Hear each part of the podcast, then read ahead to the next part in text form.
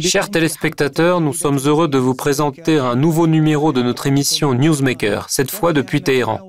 Nous soulèverons aujourd'hui de nombreux sujets avec le chef de la Commission de la sécurité nationale et de la politique étrangère du Parlement iranien, Vaïd Jalalzadeh. Monsieur Jalalzadeh, bienvenue dans notre émission. Merci d'avoir accepté de nous rencontrer. Au nom d'Allah, je vous salue et je vous remercie de me donner la parole. Récemment à Téhéran, la capitale iranienne, le service de sécurité a déjoué plusieurs tentatives d'attentats. Qui est derrière leur organisation?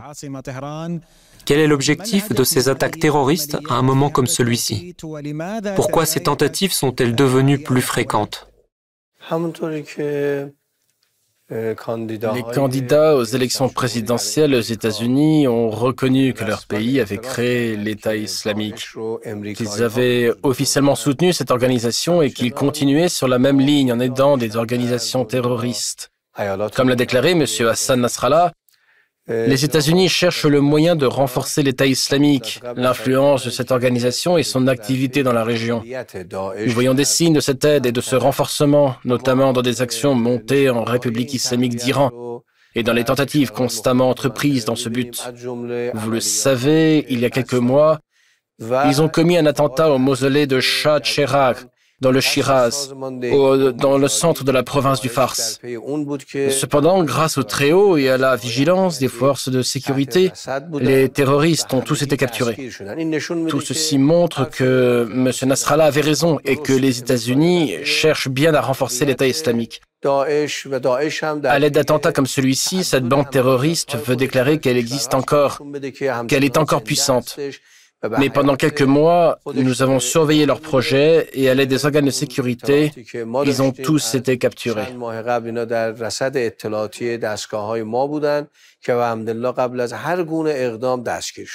Netanyahou a menacé qu'il ne permettrait pas à l'Iran de posséder l'arme nucléaire.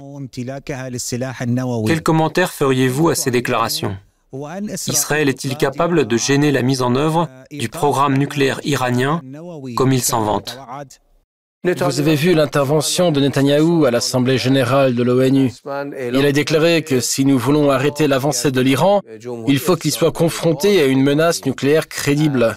Notre représentant permanent à l'ONU a présenté une protestation officielle au secrétaire général de l'ONU, au président de l'Assemblée générale de l'ONU, au président du Conseil de sécurité de l'ONU. Il a insisté sur le fait que le Premier ministre était un membre officiel de l'ONU. Nous avons rappelé aux Nations unies qu'Israël, qui est membre de l'ONU, a malheureusement, en la personne de son Premier ministre, menacé officiellement un autre membre de l'ONU d'attaque nucléaire. Notre représentant a exigé que ces menaces soient examinées et qu'un suivi en soit assuré. À notre grand regret, les États-Unis et les États européens, qui suivent aveuglément leur ligne de conduite, ont aidé Israël. Le résultat est qu'Israël a eu l'audace de proférer des menaces d'attaque nucléaire ouvertement et en plein jour, depuis les tribunes de l'ONU, aux yeux du monde entier. je souhaite que le monde se réveille, sorte de son ignorance et comprenne que l'existence d'Israël est son principal ennemi. Nous avons été témoins d'une amélioration considérable de la qualité de la production des missiles iraniens. L'Iran a annoncé avoir fabriqué ses propres missiles hypersoniques. Quel message recouvre cette annonce eh bien, dans ma réponse, je tiens à dire que huit années de guerre imposées à l'Iran, l'embargo strict décrété par les États-Unis et d'autres menaces nous ont obligés à nous montrer forts, capables de repousser les attaques de nos ennemis.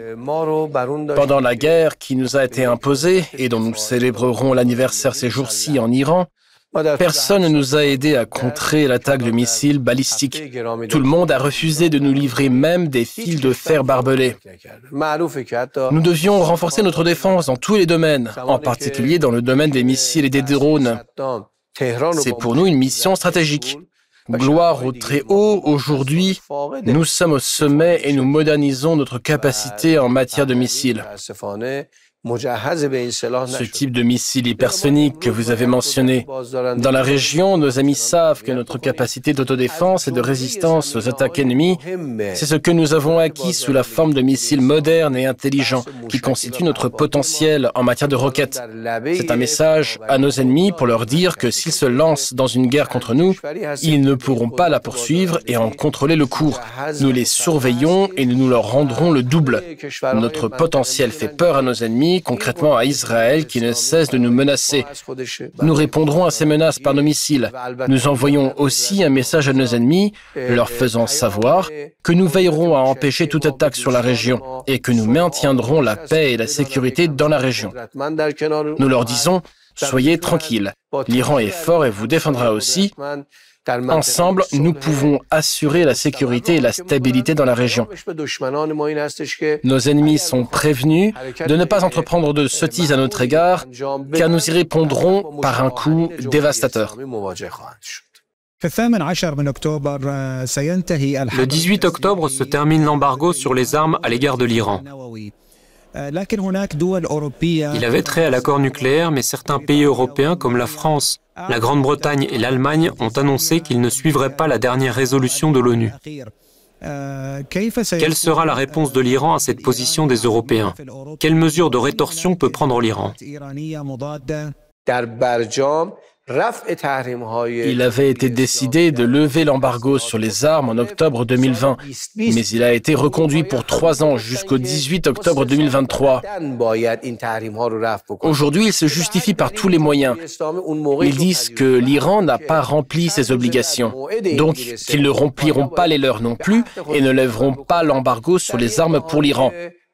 J'ai une question à poser. Et vous, avez-vous rempli vos obligations dans le cadre de l'accord nucléaire?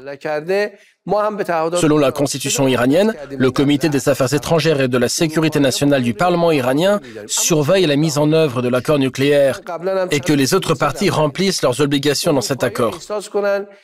Tous les trois mois, des rapports sont rédigés sur la question. Le dernier rapport du comité précisait qu'aucune des parties européennes n'avait rempli ses obligations.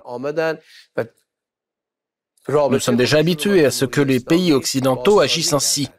Aujourd'hui, nous savons que les pays occidentaux continueront d'invoquer des prétextes vides de sens.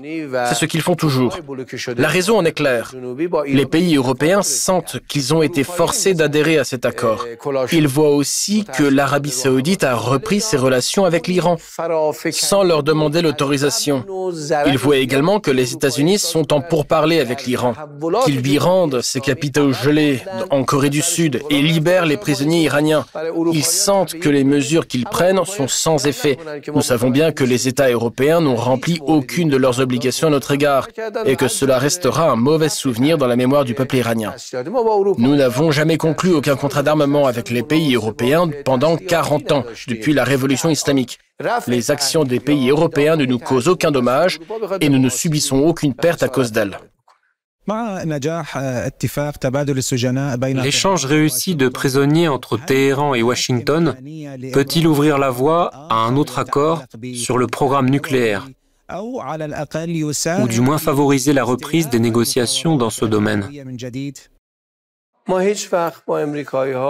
ne menons pas de pourparlers directs avec les États-Unis, ni sur des questions générales, ni sur le thème sur lequel nous aimerions négocier avec eux. Les pourparlers sont déjà terminés, comme par exemple les négociations sur le dossier nucléaire ou sur le problème de l'Afghanistan. Le dernier problème concerne l'échange de prisonniers entre les deux pays. Je dois remercier l'État du Qatar et le sultanat d'Oman de leur médiation dans ce problème et pendant les dernières négociations. Je tiens à vous dire que les prisonniers américains ont purgé leur peine dans les prisons iraniennes sur la base de jugements des tribunaux iraniens tandis que les prisonniers iraniens aux États-Unis n'ont pas été jugés. Ils ont été mis en prison après avoir été arrêtés par la police américaine sans qu'aucune charge n'ait été retenue contre eux. Un de ces prisonniers a raconté dans une interview que son affaire n'avait donné lieu à aucun procès.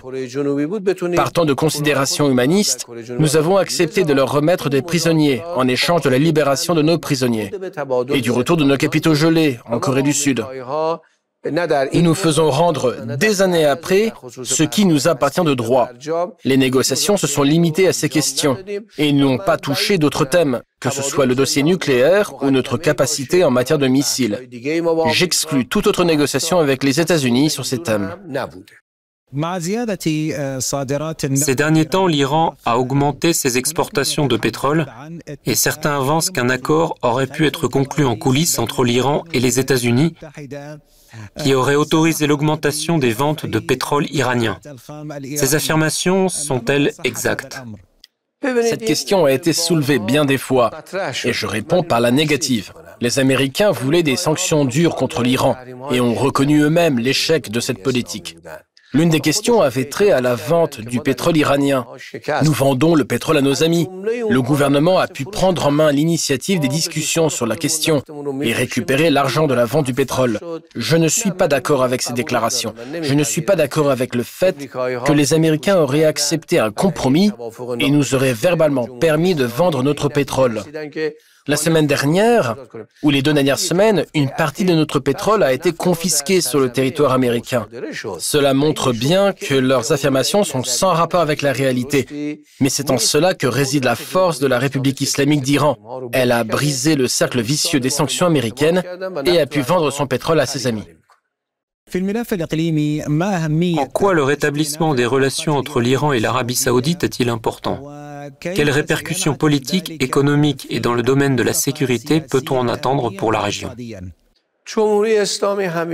la République islamique a toujours soutenu les échanges et les relations avec les pays voisins et avec les pays islamiques des coins les plus reculés du monde. Le nouveau gouvernement, le ministère des Affaires étrangères et le président de la République ont déclaré que nous avions foi en une politique équilibrée, une politique de bon voisinage. C'est la raison pour laquelle avec la médiation de l'Irak, nous avons mené plusieurs séries de négociations avec l'Arabie saoudite. Grâce à Allah, nous sommes parvenus à un accord sur cette question. Finalement, l'Iran et l'Arabie saoudite ont reconsidéré leurs relations et les dirigeants des deux pays ont manifesté leur volonté politique de rapprochement. Nos pays ont échangé des ambassadeurs. L'objectif des relations entre nos pays voisins est l'amitié, la paix et la sécurité dans la région. Pendant la plupart des rencontres organisées à différents niveaux ces derniers mois avec différents pays, tous ont félicité nos deux pays et salué le rétablissement des relations. Lors de notre dernier voyage, lorsque nous sommes allés à New York avec son Excellence, le président de la République, euh, la majorité des pays amis et des pays islamiques a salué le rétablissement de nos relations avec le Royaume d'Arabie saoudite. Le rétablissement des relations a aussi été salué par les pays islamiques et les pays voisins amis. Naturellement, l'Amérique et Israël en ont été mécontents. Ils se sont dit, comment l'Iran et l'Arabie saoudite ont-ils bien pu se rapprocher? La seconde raison est que les Chinois, après l'Irak, ont servi ces derniers temps de médiateurs. Cela représente un nouvel échec pour la diplomatie américaine et européenne, car ils essayaient de faire croire au monde qu'aucun événement important ne pouvait avoir lieu sans l'autorisation des États-Unis et de leurs alliés. Cependant, ni les Américains ni les Européens n'ont participé en aucune façon à cet événement majeur.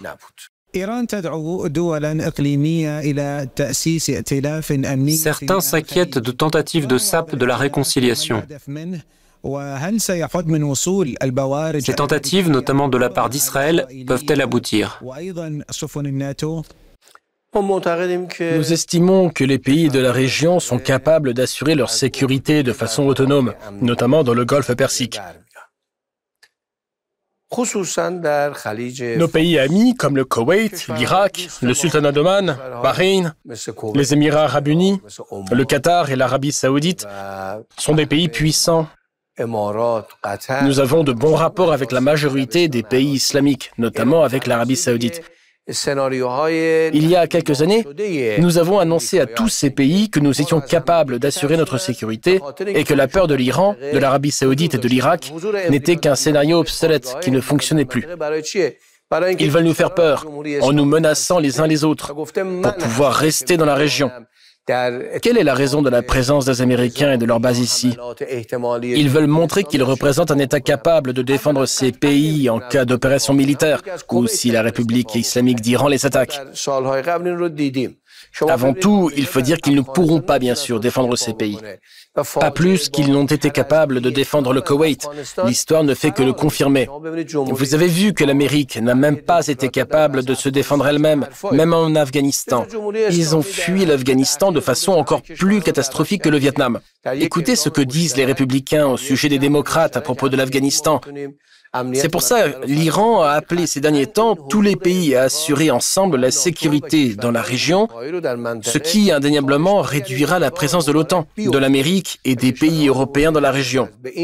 Si les pays du Golfe Persique se décident à sauter le pas et à démontrer leur volonté commune de collaboration au nom de la sécurité de la région, cela déplaira aux Américains et ils voudront conserver leur présence dans la région sous toutes sortes de faux prétextes. Où en est la normalisation des relations entre l'Iran et l'Égypte Quels sont les principaux obstacles qui empêchent la reprise officielle des relations pendant la visite du sultan d'Oman à Téhéran et sa rencontre avec le leader suprême, notre dirigeant a déclaré que nous saluions le rétablissement des relations avec la République arabe d'Égypte. De fait, c'était une question importante, une feuille de route pour l'avancée dans le rétablissement des relations entre la République islamique d'Iran et l'Égypte. Récemment, en marge de l'Assemblée annuelle de l'Organisation des Nations Unies, notre ministre des Affaires étrangères a rencontré le ministre égyptien des Affaires étrangères. C'était leur première rencontre. Elle a été marquée par des discussions très positives et constructives. Il a été décidé que les deux pays prendraient des mesures pour mériter la confiance l'un de l'autre et manifesteraient leurs bonnes intentions l'un envers l'autre. Il est prévu de calculer et d'expliquer ces mesures de la façon la plus ouverte et la plus complète possible. On espère dans les prochains mois passer à l'étape suivante dans nos relations avec l'Égypte. Comme vous le savez, il y a en Iran un bureau qui défend les intérêts des citoyens égyptiens. Et nous avons un bureau analogue défendant les Iraniens au Caire. Ces derniers temps, nous avons établi de bonnes relations avec les Égyptiens dans le domaine de la culture et de la science, et récemment dans le domaine du tourisme. J'espère qu'avec l'aide de Dieu, la rencontre avec M. Amir Abdollahian, avec son collègue égyptien, qui a eu lieu dans un esprit de collaboration, les bonnes dispositions des deux pays et les déclarations du leader suprême se traduiront par des manifestations mutuelles de bonnes intentions. J'espère des changements positifs et le rétablissement des relations avec l'Égypte dans les prochains mois comme cela s'est produit avec l'Arabie saoudite. Comment évaluez-vous les relations de l'Iran avec la Russie et la Chine en tenant compte de la formation d'un monde multipolaire et de la chute du monde unipolaire? En ce qui concerne l'histoire des relations politiques dans la région, je ne me souviens pas que ces trois pays, c'est-à-dire l'Iran, la Russie et la Chine, aient connu un tel niveau d'interaction politique et économique. Il y a plusieurs raisons à cela une communauté de besoins, l'agressivité des concurrents et des adversaires, qui ont conduit à la formation de liens stratégiques historiques entre ces trois pays. Aujourd'hui, le soutien de la Russie et de la Chine à l'adhésion de l'Iran à des organisations aussi importantes que l'Organisation de coopération de Shanghai et les BRICS, ainsi que leur stratégie globale, témoigne d'un consensus sur les questions essentielles et de la nécessité d'une ligne commune ferme pour contrer nos concurrents et nos adversaires. Les États-Unis ne sont pas parvenus à rompre cette alliance stratégique et des temps durs les attendent désormais.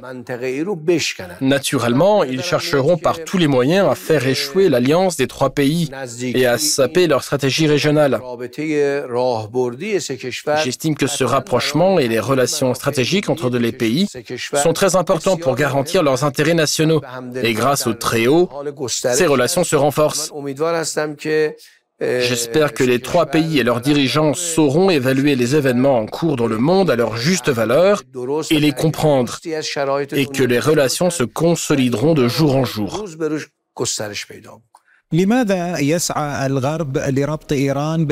Compte tenu de la reconduite des sanctions américaines contre l'Iran, en quoi son adhésion à l'OCS et aux BRICS est-elle importante?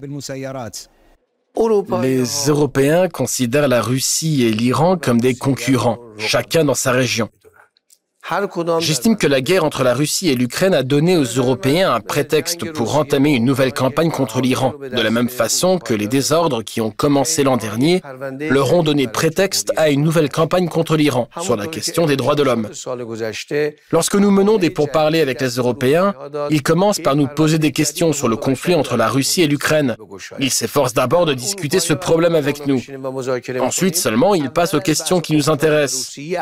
La République islamique a déclaré plus d'une fois sa position de principe sur le conflit entre la Russie et l'Ukraine.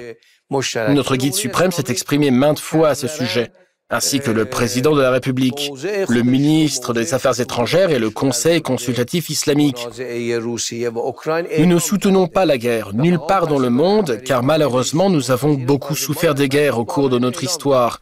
Nous avons déclaré que les causes profondes de la guerre étaient plus importantes que la guerre elle-même. Ce sont les Américains et l'OTAN qui l'ont commencé à cause de leurs ambitions expansionnistes. Nous avons fait connaître notre position et cela a donné un prétexte aux Européens. L'Iran a aussi déclaré que s'ils avaient des documents confirmant notre soutien à la Russie, eh bien qu'ils les produisent. Le président de la République, pendant son voyage à New York, a dit que nous avions rencontré les Ukrainiens au sultanat de et que nous leur avions dit, si vous avez des preuves, montrez-les-nous. Ils ont présenté quelques articles de journaux en guise de preuves, ce qui est inadmissible pour nous. Franchement, ils ont les mains vides. Ils n'ont aucun document. Dans son discours, le président a déclaré que si quelqu'un dans le monde, les Européens ou les Américains, possédait un document prouvant que l'Iran assure un soutien militaire à la Russie, qu'il le présente. Et nous sommes prêts à enquêter et à répondre. Mais jusqu'ici, ni les Européens, ni même l'Ukraine n'ont présenté aucun document prouvant que l'Iran a participé à la guerre et assuré une aide militaire à la Russie.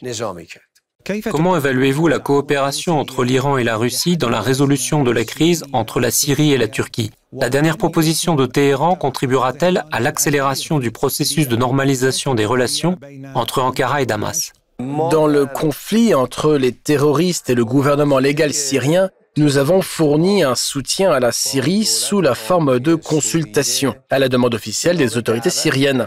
Nous avons soutenu le peuple et le gouvernement syrien contre les terroristes. Malheureusement, la Turquie a commis un certain nombre d'erreurs stratégiques ces dernières années et a fait l'erreur d'entrer en guerre contre le peuple et le gouvernement syrien, soutenant les terroristes avec d'autres pays arabes de la région. La Russie et l'Iran ont appelé la Turquie à reconsidérer ses décisions erronées. Certes, quelque temps plus tard, la Turquie a reconnu que son invasion de la Syrie avait été une énorme erreur. Durant leur rencontre de l'an dernier, son Excellence le Guide suprême avait mis en garde le président de la Turquie, Erdogan, contre une invasion de la Syrie et l'occupation d'une partie de ses territoires. Ainsi, la Russie et l'Iran avaient la même position et se sont efforcés de convaincre la Turquie de cesser de commettre des erreurs. Cela a influé sur la position de la Turquie qui s'est décidée à reprendre ses relations avec la Syrie, une décision à laquelle la Russie et l'Iran ont poussé les Turcs.